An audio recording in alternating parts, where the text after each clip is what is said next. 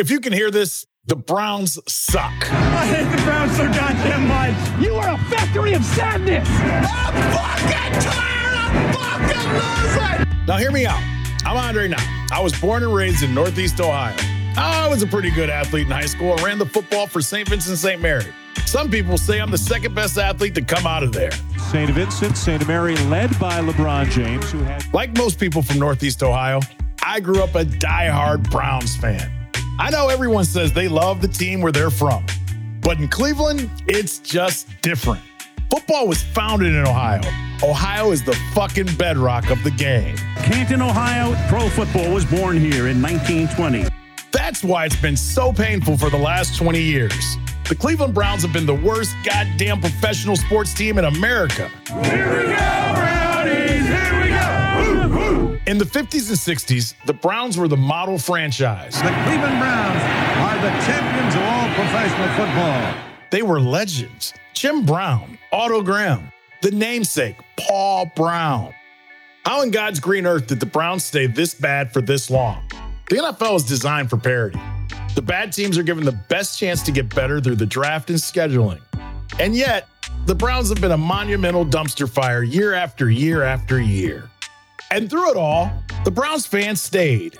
We Brown fans are nuts. I will see you all right here when the Cleveland Browns win the Super Bowl. And I'm out.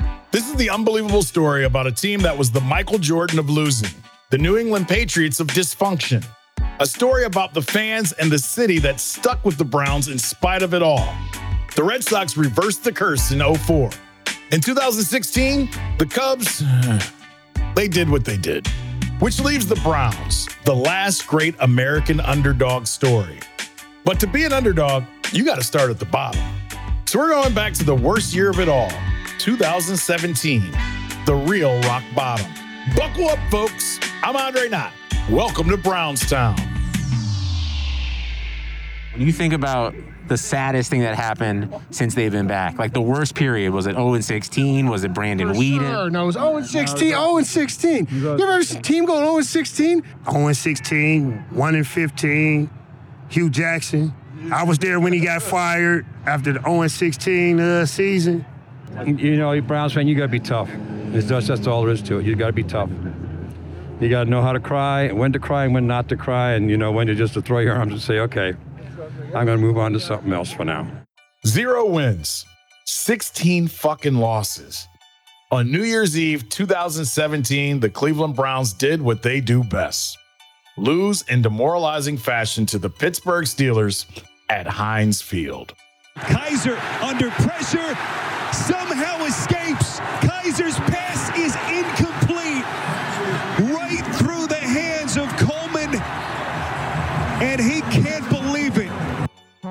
worst part was? The Browns actually made a game of it. DeShone Kizer threw for 300 yards and two TDs.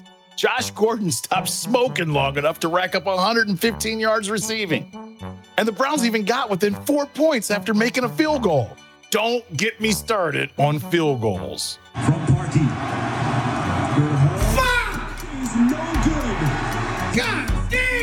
Longtime voice of the Browns, Jim Donovan knew nobody was enjoying the games. But he was still trying to keep fans from turning off the radio and running towards the 480 bridge. maybe this will be the day. That was the attitude that you always took. And you never know what's going to happen. You never know what's going to happen in a game. Even when the Browns are 0 and 16, it's not predetermined. Things can happen and they can win the game. You have to be prepared for that. But you have to be honest too. I mean, if it's not going well, you have to be able to say it's not going well. Believe me. And that day, it did not go well. They crushed our dreams. Football infamy for the 2017 Cleveland Browns. Other teams have gone winless. The 1976 expansion Buccaneers had gone 0 14. The 2008 Lions had gone 0 16. But this time, going winless just felt different. The season before, the Browns also went 1 and 15, meaning they had the lowest two season win total in NFL history. This was an historic rock bottom. Yet, Browns fans stuck around. It's hard to articulate how much Browns fans love this team. Former Browns special teams ace and Cleveland demigod Josh Cribbs knows all about it. I understand the diehard nature of the fans. It's almost as if if we didn't have no sports teams, everybody would just cease to function. They'd be like, why, why do I, why should I work? It'd be like a town that the mill runs dry, the factory ran dry, so everybody got to leave town. And that's, I, I feel like that'd happen if all the sports team left. It's like the streets would be meaningless here in Cleveland because this is such a, a fandom town. You live and breathe for your sports team. And despite losing his last game and all other games but one in 2016 and 2017, head coach Hue Jackson somehow kept his fucking job. When I say Hue Jackson, what do you mean think about? Hue Jackson trash. Why didn't they fire Jackson? Well, basically, ownership had tried that before. I mean, they fired everyone coaches, GMs, presidents, nearly annually.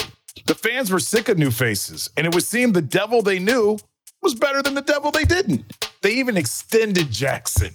But honestly, we would need a whole other podcast to talk about that decision. To be fair to Hue, and that's tough, everyone was on his bandwagon in 2016 when he was hired away from the rival Cincinnati Bengals. We got the right guy for the Cleveland Browns. Um, he is smart, he's tough, he's confident, he's competitive. Um, he's been a head coach before, and I think he's going to be a great head coach for the Cleveland Browns. Browns owner Jimmy Haslam thought he made the right choice. That's why he made it. But so did others. ESPN and SB Nation ranked Jackson as the best coaching hire of 2016. Fans, like Cleveland based comedian Mike Polk, were enthusiastic as ever. This fan base doesn't help when we're making these hires. You know, like we were excited about Hue Jackson. We liked, you know, and who wouldn't? He's a good story and he said the right things and stuff like that. But uh, I he depresses me. I honestly can't even.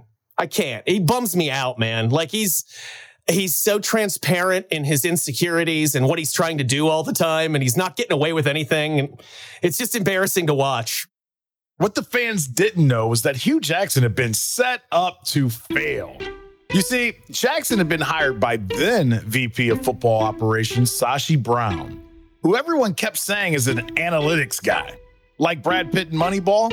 And Sashi immediately start tearing the team down to the studs. It was the NFL version of Sam Hinkie's Philadelphia 76ers process. What the process does is it builds in a failure period to maximize draft assets, which was a great idea for the Browns, who had proven to be very good at failing.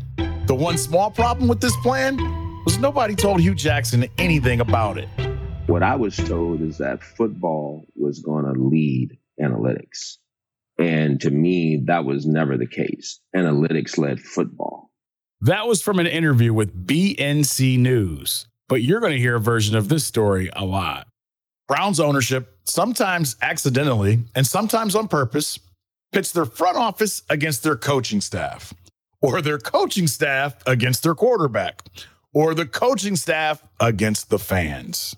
This time they had Sashi Brown's burn it to the ground strategy versus Hue Jackson's trying to prove he was a viable head coach. Pat McManamon knew what would win out because the roster was fucking awful. If you remember the game in London they played, they lost to Minnesota. And in the post game, he very matter of factly stood at the front of the room and, and said, you know, we, we, we were in it for a half, then we made some mistakes. And, you know, the way this team is, we got to be perfect to have a chance to win a game. And when he said it, I said to myself, yeah, he's right. This roster is so bad that they cannot afford a single error. And I think that the players on the team who've been around a while understood that they had given him a roster and get, tried to tell him to win with one hand tied behind his back. Now, could he have won three games? Yeah, sure. You know, but is the town or is anyone going to be any happier if he's three and thirteen? No. I don't know, Pat. I think the fans may have been happier. That was basically their average number of wins over five previous seasons. You might have rather won two. 3 and 13 means you're fired, but 0 and 16 means you're fired and never head coaching again. Hue's pain was Sashi's game. 0 and 16 was going to plan, Sashi's plan. If you think about it that way, the Browns had a great season. Absolutely fucking not. Hey, man, you got to give me something. I wasn't the only fan looking for something positive to take from a garbage year. Browns fans planned a perfect season parade. They trudged through the slushy streets of Cleveland on January 6 in six degree weather, celebrating being the best at being the worst. This pissed me off. I don't know why it hurt so much. NFL Red Zone's Andrew Siciliano sums it up. I mean, 0 16, it was effing brutal. But I hate the woe is me shit. Okay. Like the people that showed up for an 0 16 parade saying, oh, well, we deserve to let our voices heard. Yes, you do. Always let your voice heard. Okay. But stop dealing into the 0 16. Oh, it's the Browns. Like we suck narrative. Stop it. I hate that loser attitude. And I want Browns fans to move past that. No matter how the fans or the media felt, the team now had the number one pick in the draft, a bunch of other picks to make, and a ton of cap space to burn. It was easy to look up because there wasn't any further down to go. But there was one last embarrassment waiting for Cleveland before they could flush the 2017 season. A promise made the season before that would haunt their head coach. If we're sitting here a year from now after another 1 in 15 season, Again, I can't do that. what would that? I can't do that. We're not going to do that. So, and we can stop right there. I'm not doing that. You're not talking about it. You're not No, I'm not. We're not. I'm not going one in fifteen. No. Well, I'll be swimming in the lake over there somewhere. So that's not happening. In 2016, Hue promised to jump in Lake Erie if the team went 1 and 15 again. You know, the lake fed by this river. The Cuyahoga River, as it reaches Lake Erie after a 100 mile twisting and turning journey from its headwaters, is an exhausted stream, abused and misused by man and his machines. The 1969 river fire actually led to the creation of the Environmental Protection Agency. So I guess what I'm saying is, you're welcome, America. Anyway, the stakes were high for Hue. And as we just recounted, he won no games. So on June 1st, 2018, he made the plunge. Come on, let's go. For safety, or maybe just out of sheer embarrassment, the Browns wouldn't tell anyone where he was jumping in the lake. But news crews found him anyway, just in time to catch Jackson's whole ass hanging out of his trunks after he dove in. In a way, Hue's ass felt like a symbol of the problems of the Browns organization laid bare. And while it wasn't all his fault for sure, Jackson lost 11 of 12 games that were decided by seven points or fewer. So, still probably a bad head coach. But in the end, this was the ultimate football futility. Browns journalist and historian Terry Pluto knows that sucking is the Browns' most prized tradition. What every new regime didn't realize is that when you come in, you inherit the sins of the past. And on top of it, you are almost blamed for it, even though you weren't here. It didn't take long after the initial hope that this will be different. All of a sudden, the list of sins would go next to your name, most of which you didn't commit. You know, well, they messed up some too.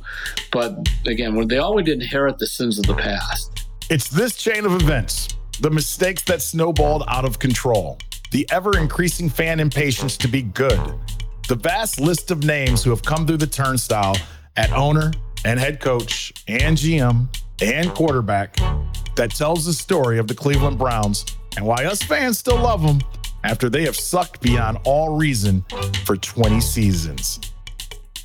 They say tragedy plus time equals comedy. If that's the case, the Browns are the funniest sitcom of the last 20 years.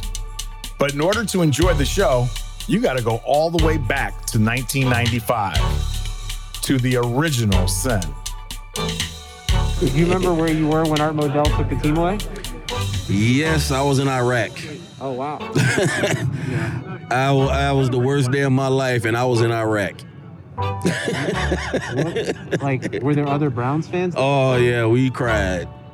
Grown men in Iraq crying when he took that team out of here. That's next time on Brownstown.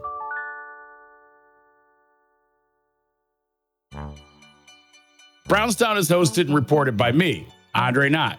Produced and written by Harry Swartout and Peter Moses. Edited by Isabel Jocelyn. Music by Brian Decker. Production coordination by Devin Shepard. And production assistance by Miriam Khan, Michael Ehrlich, Shweta Surendran, and Zak Jackson. Brownstown is a Blue Wire podcast and executive produced by Peter Moses and John Yells. See you next time.